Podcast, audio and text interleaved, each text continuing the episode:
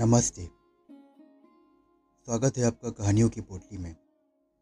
मेरा नाम है निशान सक्सेना। मैं सुनाता हूँ कहानियाँ। आइए सुनते हैं आज सुभद्रा कुमारी चौहान जी की लिखी कहानी, एकादशी। शहर भर में डॉक्टर मिश्रा के मुकाबले का कोई डॉक्टर ना था। उनकी प्रैक्टिस खूब चढ़ी बढ़ी थी। यशस्वी हाथ के साथ ही साथ वो बड़े विनोद प्रिय, मिलनसार और उदार भी थे। उनकी प्रसन्न मुख और उनकी उत्साहजनक बातें मुर्दों में भी जान डाल देती थी। रोता हुआ रोगी भी हंसने लगता था। वे रोगी के साथ इतनी घनिष्ठता दिखलाते कि जैसे बहुत निकट संबंधी या मित्र हो।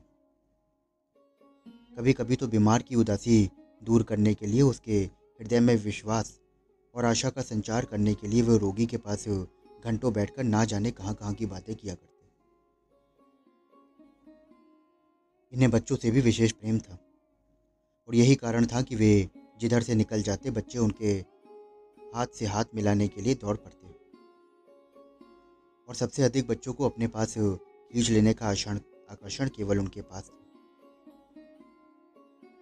और वो आकर्षण था उनके जेब की मीठी गोलियाँ, जिन्हें वो केवल बच्चों के लिए ही रखा करते वो होम्योपैथिक के चिकित्सक थे।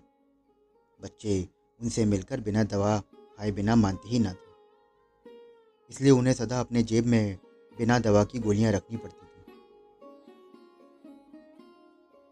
एक दिन इसी प्रकार बच्चों ने उन्हें आ घेरा।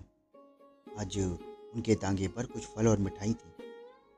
इसे डॉक्टर साहब के एक मरीज़ ने उनके बच्चों के लिए रख दिया था। डॉक्टर साहब ने आज दवा की मीठी गोलियों के स्थान पर मिठाई देना प्रारंभ किया। उन बच्चों में एक दस वर्षीय बालिका भी थी, जिसे डॉक्टर साहब ने पहली बार ही अपने इन छोटे छोटे मित्रों में देखा था। बालिका की मुखाकृति और विशेषकर आँखों में एक ऐसी भोली और चुपती हुई मोहकता थी कि उसे स्मरण रखने के लिए भी उसके मुँह की ओर दूसरी बार देखने की आवश्यकता न थी। दूसरे बच्चों की तरह डॉक्टर साहब ने उसे भी मिठाई देने के लिए हाथ बढ़ाया। किंतु बालिका ने कुछ लज्जा और संकोच के साथ सिमट कर सर हिलाते हुए मिठाई लेने से इनकार कर दिया। ये बात जरा विचित्र सी थी कि बालक और मिठाई ना ले। डॉक्टर ने एक ही जगह पर दो लड्डू देते हुए उसे बड़े प्रेम के साथ लेने का आग्रह किया। बालिका ने फिर से सिर हिला दिया और अपनी अस्वीकृति की सूचना दी तब डॉक्टर साहब ने उनसे पूछा कि क्यों बिटिया, मिठाई क्यों नहीं लेती? वो बोली कि आज एकादशी है, आज भी कोई मिठाई खाता है। डॉक्टर साहब हंस पड़े और बोले कि ये इतने बच्चे खा रहे हैं तो? वो बोली कि आदमी खा सकते हैं, औरतें नहीं खाती। हमारी दादी कहती हैं कि हमें एकादशी के दिन अन्न नहीं खाना चाहिए। डॉक्टर साहब आश्चर्य से बोले कि तो तुम एकादशी करती हो? वो बोली, क्यों नहीं? हमारी दादी कहती हैं कि हमें नेम धर्म से रहना चाहिए। डॉक्टर साहब ने दिन से बहुत से रोगी देखे और बहुत से बच्चों से प्यार किया। और संभवतः दिन भर वो बालिका को भूले भी रहे। किंतु रात को जब सोने के लिए लैंप बुझाकर वो खाट पर लेटे तो बालिका की स्मृति उनके सामने आ गई। वो लज्जा और संकोच भरी आँख। वो भोला किंतु दृढ़ निश्चयी चेहरा। वो मिठाई ना लेने की अस्वीकृति का चित्र उनकी आँखों के सामने खिंच गया। बाद में डॉक्टर साहब को मालूम हुआ कि वो एक दूर के मोहल्ले में रहती है। उसका पिता एक गरीब ब्राह्मण है, जो वहीं किसी मंदिर में पुजारी का काम करता है। अभी दो ही वर्ष हुए हैं जब बालिका का विवाह हुआ था। और विवाह के छः महीने बाद ही वो विधवा भी हो गई। विधवा होते ही पुरानी प्रथा के अनुसार उसके बाल काट दिए गए। यही कारण था कि उसका सर मुंडा हुआ था। उस परिवार में दो विधवाएँ थीं, एक तो पुजारी की बूढ़ी माँ और दूसरी ये अभागिनी बालिका। एक का जीवन अंधकार पूर्ण भूतकाल था, जिसमें कुछ सुख स्मृतियाँ धुंधली तरीकाओं की तरह चमक रही थी। पर दूसरे के जीवन में था अंधकारपूर्ण भविष्य। परंतु संतोष इतना था कि वो बालिका अभी उससे अपरिचित थी। दोनों की दिनचर्या एक ही सी थी, संयमपूर्ण और कठोर। बेचारी बालिका ना जानती थी कि अभी उसके जीवन में संयम और यौवन के युद्ध छड़ेगा। इस घटना को हुए प्रायः दस वर्ष बीत गए। डॉक्टर साहब उस शहर को अपनी प्रैक्टिस के लिए अपर्याप्त समझकर दूसरे बड़े शहर चले गए। यहाँ उनकी डॉक्टरी और भी चमकी। वो गरीब अमीर सभी के लिए सुलभ थे। बड़ा शहर था। सभा सोसाइटियों की भी अच्छी खासी धूम रहती। वो हर एक सभा सोसाइटी वाले ये चाहते कि डॉक्टर मिश्रा सरीखे प्रभावशाली और मिलनसार व्यक्ति उनकी सभा के सदस्य हो जाएँ। किंतु डॉक्टर साहब को अपनी प्रैक्टिस से कम फुर्सत मिलती थी। तो वो इन बातों से दूर ही रहा करते थे।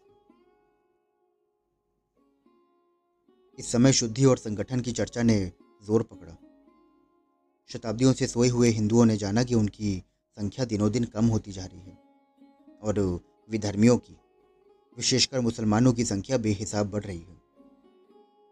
यदि यही क्रम चलता रहा तो सौ डेढ़ सौ वर्ष बाद हिंदुस्तान में हिंदुओं का नाम मात्र भले ही रह जाए, किंतु हिंदू तो कहीं ढूंढे भी ना मिलेंगे, क्योंकि सभी मुसलमान हो जाएँगे। इसलिए धर्म भ्रष्ट हिंदू और दूसरे धर्म वालों को फिर से हिंदू बनाने और हिंदुओं के संगठन को भी सबको आवश्यकता मालूम होने लगी। आर्य समाज ने बहुत बड़ा आयोजन करके दस पाँच शुद्धियाँ भी कर डाली। हिंदू समाज में बड़ी हलचल मच गई। बहुत से खुश थे और बहुत से पुराने ख्याल वाले इन बातों को अनर्गल समझते थे। उधर मुसलमान भी उत्तेजित हो उठे। तंजीम और तबलीग की स्थापना कर दी गई। किंतु डॉक्टर मिश्रा पर इसका प्रभाव कुछ जानना पड़ता। क्योंकि हिंदू और मुसलमान दोनों ही सामान्य रूप से उनके पास आते थे और वो दोनों की चिकित्सा दत्तचित्त होकर करते। दोनों जाति के बच्चों को समान भाव से प्यार करते। उनकी आँखों में हिंदुओं का शुद्धि संगठन और मुसलमानों का तंजीम तबलीग व्यर्थ के उत्पाद थे। एक दिन डॉक्टर साहब अपने दवाखाने में बैठे थे कि एक घबराया हुआ व्यक्ति, जो देखने में बहुत साधारण परिस्थिति का मुसलमान मालूम होता था। वो उन्हें बुलाने आया। डॉक्टर साहब के पूछने पर उसने बतलाया कि उसकी स्त्री बहुत बीमार है। लगभग एक साल पहले उसे बच्चा हुआ था और उस समय से वो अपने माँ बाप के घर थी। देहात में उचित देखभाल ना होने के कारण वो बीमार हो गई। तब रहमान उसे अपने घर ले लाया लेकिन दिनों दिन तबीयत खराब ही होती जा रही है। डॉक्टर साहब उसके साथ तांगे पर बैठकर बीमार के देखने चल दिए। एक तंग गली के मोड़ पर तांगा रुक गया। यहीं ज़रा आगे कुलिया से निकलकर रहमान का घर था। मकान कच्चा था। सामने के दरवाजे पर एक टांट का पर्दा पड़ा था, जो कि तीन जगह से फटा हुआ था।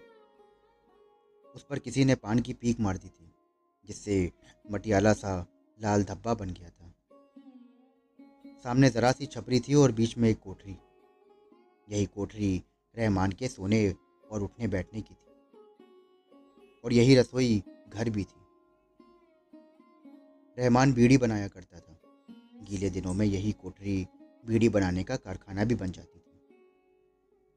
क्योंकि तो छपरी के बौछार के मारे बैठना मुश्किल हो जाया करता था। कोठरी में दूसरी तरफ़ एक दरवाज़ा और था, जिससे दिख रहा था कि पीछे की एक छोटी सी छपरी है, जिसके कोने में पैखाना था। रहमान पहले भीतर गया। डॉक्टर साहब दरवाजे के बाहर ही खड़े रहे। बाद में वो भी रहमान के बुलाने पर अंदर गए।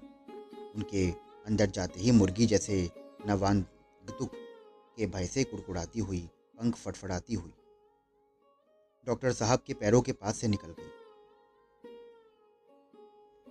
डॉक्टर साहब के बैठने के लिए रहमान ने एक स्टूल रख दिया और उसकी स्त्री खाट पर लेटी हुई थी। वहाँ की गंदगी और कुंद हवा देखकर डॉक्टर साहब घबरा गए।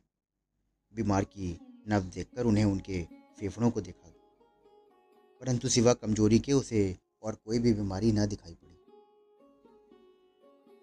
बीमारी की नब्ज देखकर उन्होंने उसके फेफड़ों को फिर दोबारा देखा और उन्हें वही मिला जो पहले था।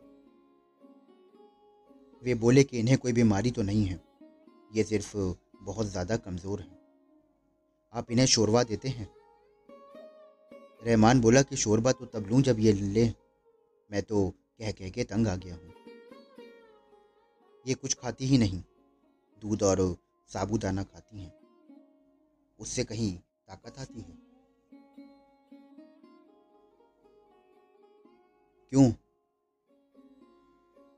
डॉक्टर साहब ने पूछा कि इन्हें शोरबे से क्या परहेज है? रहमान बोला कि, परहेज क्या होगा, डॉक्टर साहब?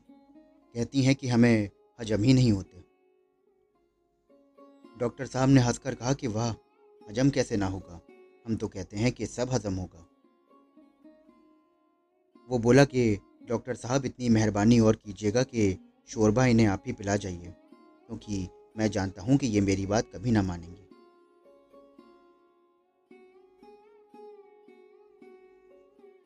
डॉक्टर साहब रहमान की स्त्री की तरफ़ मुड़कर बोले कि, कहिए, आप हमारे कहने से तो थोड़ा सा शोरबा ले सकती हैं ना? हजम कराने का जुम्मा हम लेते हैं।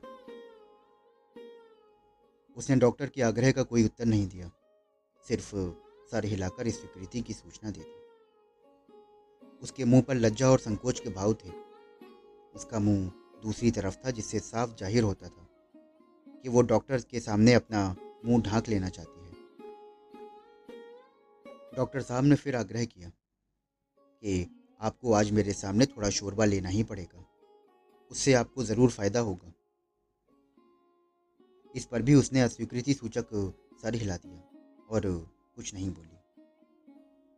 इतने से ही डॉक्टर साहब हताश होने वाले नहीं थे। उन्होंने रहमान से पूछा कि शोरबा तैयार है तो थोड़ा सा इन्हें लाओ। रहमान उत्सुकता के साथ कटोरा उठाकर पिछवाड़े साफ़ करने गया। इसी अवसर पर उसकी स्त्री ने आँख उठाकर अत्यंत कातर दृष्टि से डॉक्टर साहब की ओर देखते हुए कहा, डॉक्टर साहब, मुझे माफ़ करें। मैं शोरबा नहीं ले सकती। ये स्वर कुछ परिचित सा था और आँखों में एक विशेष चितवन। इसे देखकर डॉक्टर साहब कुछ चकराए। एक धुंधली सी स्मृति उनकी आँखों के सामने आ गई। उनके मुँह से अपने आप ही निकल गया, क्यों? छलकती हुई आँखों से स्त्री ने जवाब दिया कि आज एकादशी है। डॉक्टर साहब चौंक से उठे। विस्फरित नेत्रों से उनकी ओर देखते रह गए। उस दिन से डॉक्टर मिश्रा भी शुद्धि और संगठन के पक्षपाती हो गए। तो दोस्तों, अभी आप सुन रहे थे मेरे साथ सुभद्रा कुमारी चौहान जी की लिखी कहानी एकादशी। मैं आशा करता हूँ कि आपको ये कहानी बेहद पसंद आई होगी। अगर आपको कहानी सुनने का शौक है और आप ऐसी और भी कहानियाँ सुनना चाहते हैं तो मेरे चैनल को फॉलो करें। मैं फिर मिलूँगा आपसे एक और कहानी के साथ।